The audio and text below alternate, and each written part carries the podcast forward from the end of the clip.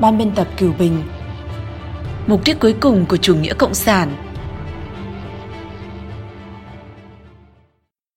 Một bóng ma đang ám ảnh châu Âu bóng ma chủ nghĩa cộng sản.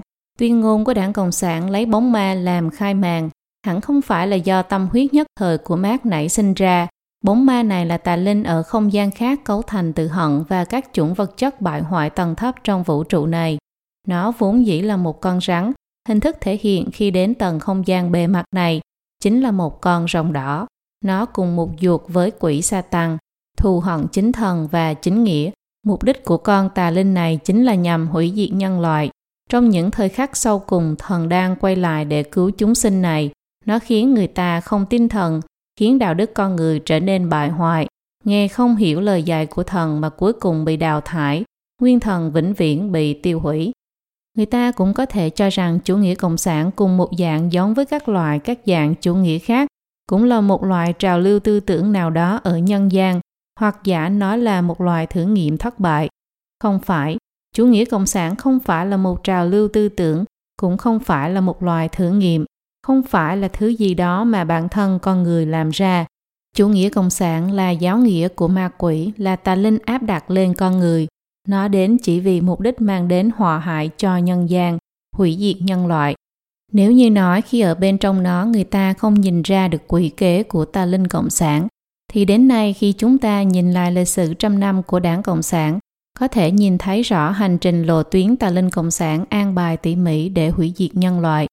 Mark và những kẻ đi theo ông ta chính là đại biểu nhân gian mà con tà linh này lựa chọn đến để thực thi âm mưu của nó tạo ra tà giáo cộng sản trên địa cầu này.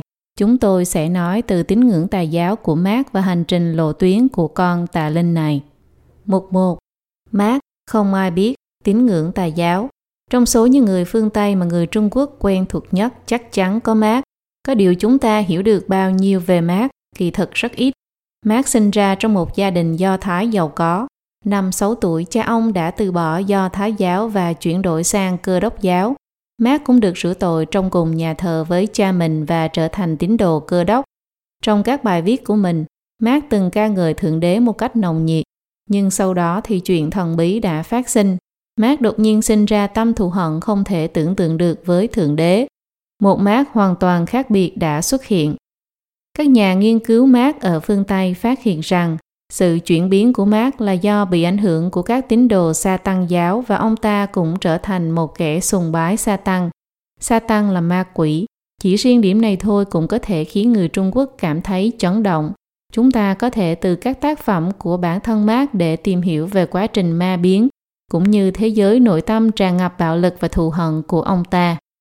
Năm 18 tuổi, Mark đã viết một kịch bản có tên gọi Ulanum, trong đó viết hủy diệt hủy diệt, cùng với một tiếng gầm rống u uất hoang dã, nói ra lời nguyền rủa toàn nhân loại. Trong bóng đêm, cửa địa ngục sâu thẳm không đáy đồng thời mở ra cho cả ta và ngươi. Nếu ngươi chìm xuống, ta sẽ cười và sẽ theo ngươi, thì thầm bên tai ngươi. Đi xuống, đi xuống với ta, đồng chí. Nếu như có một thứ nuốt chửng được tất cả, ta sẽ nhảy vào để hủy diệt thế giới này. Sự hận thù không thể giải thích này sự cuồng bạo không thể giải thích này của Mark khiến cho người ta không rét mà run. Trong một bài thơ khác, The Fiddler, người diễn tấu Mark viết A. À, ta sẽ lấy thanh kiếm đen đậm máu, đâm chuẩn xác vào tâm hồn ngươi. Ta đã dùng nó để đổi lấy từ tay Satan. Ta chơi khúc nhạc quân hành hồn hậu và mỹ diệu của thần chết. Còn trong bài The Pale Maiden, thiếu nữ xanh xao, Mark lại viết Ta đã mất thiên đường, và bây giờ chủ định sẽ đi xuống địa ngục. Trong bài thơ Human pride niềm kiêu hãnh của con người, Mark thừa nhận rằng mục tiêu của ông không phải là cải thiện thế giới, mà là hủy diệt thế giới và lấy đó làm vui. Mang theo khinh miệt ta thách thức thế giới. Khi đối mặt với thế giới, ta sẽ quăng đôi găng tay sắc lên. Gã người lùng khổng lồ sụp xuống, khóc nức nở. Dù sụp đổ nhưng không thể hủy diệt niềm hạnh phúc của ta khi đó ta giống như thần, xuyên qua vương quốc hoang tàn trong khải hoàng. Mỗi ngôn từ ta nói đều là lửa và nghiệp lực.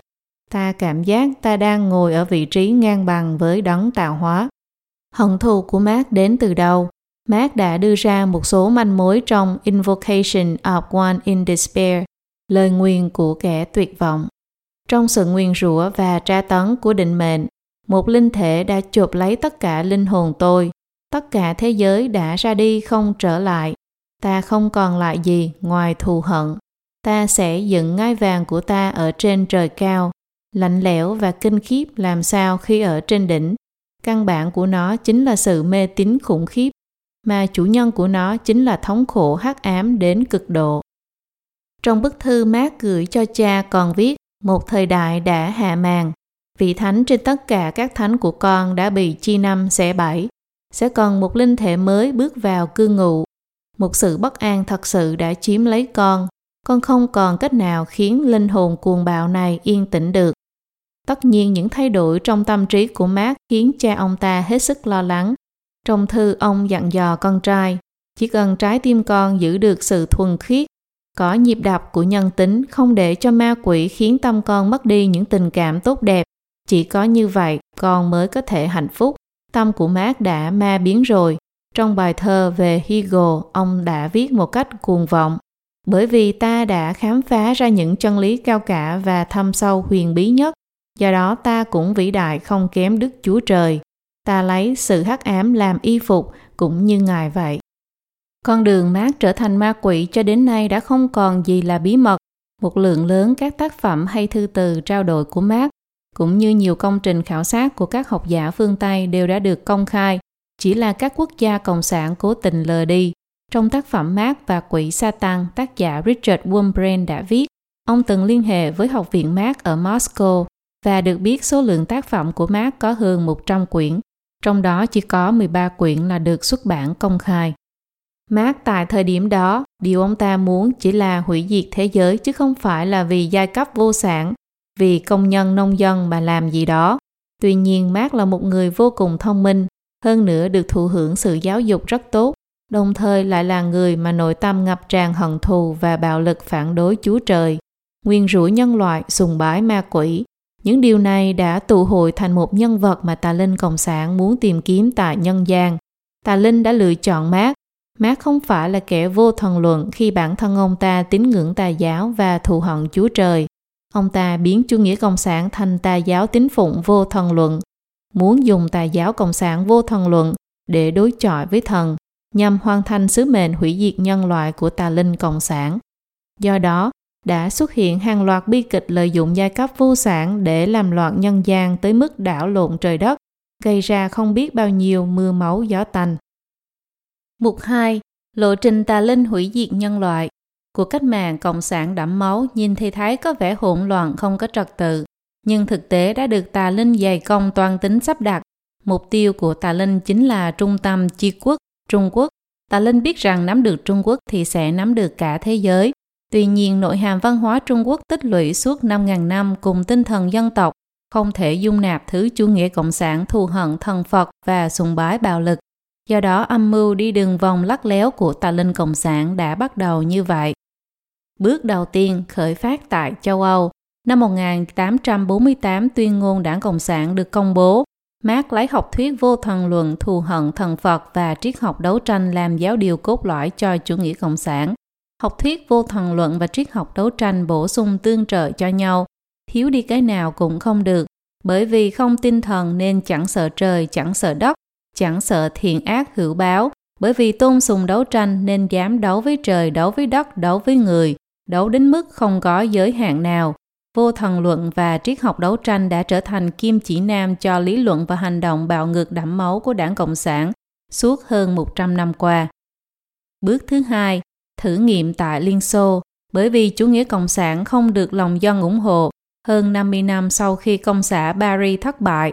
Vào năm 1917, Lenin phát động cách mạng tháng 10 ở Liên Xô mới có thể kiến lập chính quyền đầu tiên của chủ nghĩa cộng sản trên thế giới. Liên Xô đã bắt đầu thử nghiệm chế độ xã hội hại người, cùng hàng loạt các thủ đoạn cưỡng chế trị người, nhằm để chờ đến tương lai sẽ truyền cấp lại cho Trung Cộng. Mục tiêu của tà linh chính là tiến vào Trung Quốc. Liên Xô chẳng qua cũng chỉ là bước đệm làm bàn đạp mà thôi. Bước thứ ba bén rễ tại Trung Quốc. Đảng Cộng sản Liên Xô dày công ủng hộ cho Trung Cộng tìm kiếm người thành lập chi nhánh đảng Cộng sản tại Trung Quốc, cung cấp cơ mang tiền bạc và sức lực, cuối cùng đã áp ủ thành công chính quyền Cộng sản ở Trung Quốc. Trên bề mặt thì Trung Cộng coi đảng Cộng sản Liên Xô như chủ tử, thề dù chết cũng sẽ bảo vệ Liên Xô, nhưng thực tế thì Liên Xô và Đông Âu bóc quá chỉ đóng vai phụ trong vở kịch lớn này. Trung Cộng mới là chủ thể chính mà Tạ Linh nuôi dưỡng. Bước thứ tư, Mỹ Xô đối đầu, Trung Cộng đóng cửa hủy diệt văn hóa truyền thống. Sau chiến tranh thế giới thứ hai, phe chủ nghĩa cộng sản lớn mạnh xuất hiện. Tà Linh vì để duy trì phe này đã khiến lực lượng quân sự của Liên Xô mạnh lên. Sau đó bắt đầu cuộc đối đầu quân sự kéo dài mấy chục năm giữa Mỹ và Liên Xô. Nhìn trên bề mặt thì dường như là đối đầu Mỹ-Xô, nhưng thực tế là đổi lấy không gian và thời gian cho Trung Cộng. Có hỏa lực yểm hộ của Liên Xô tà linh để cho Trung Cộng rảnh tay hạ thủ đối với văn hóa thần truyền, tiêu hủy văn minh hoa hạ, đánh đổ tín ngưỡng của người Trung Quốc. Phá hoại như thế nào? Trong hoàn cảnh bị phong bế, Trung Cộng đã phát động hàng loạt cuộc vận động chính trị, tạo thành kiếp nạn cho đạo đức nhân loại, dương cao cái gài vô thần luận, lấy đấu tranh giai cấp làm lý luận chỉ đạo, hận thù, lừa dối, đấu tranh giết chóc, tấn công văn hóa truyền thừa 5.000 năm của Trung Quốc, khiến cho tiêu chuẩn thiện ác đúng sai trở nên đảo lộn. Tốt nói thành xấu, xấu nói thành tốt. Lễ nghi chi bang đã không còn tồn tại. Trung Cộng ngang nhiên tẩy não người Trung Quốc từ có tín ngưỡng trở thành những người không nhận tổ tông, mà chỉ nhận là con cháu của Mark Lenin. Bước thứ năm, Liên Xô giải thể Trung Cộng lên ngôi. Khi văn hóa truyền thống của Trung Quốc bị Trung Cộng phá hoại triệt để, thì Trung Cộng cũng đã tích lũy được kinh nghiệm trị người đến độ đỉnh cao. Tà Linh Cộng sản thấy rằng Trung Cộng đã tà ác đến mức có thể lợi dụng để tiến hành kế hoạch tiếp theo. Thế là vai trò của Liên Xô trong việc làm bàn đạp, làm nơi thử nghiệm và làm người yểm hộ cũng gần kết thúc. Phe Cộng sản lớn như vậy cũng sụp đổ ầm ầm. Liên Xô đã rút khỏi vũ đài lịch sử. Vai trò cầm đầu chủ nghĩa Cộng sản cũng đã được Trung Cộng kế thừa. Bước thứ sáu, kinh tế sụp đổ, đạo đức băng hoại.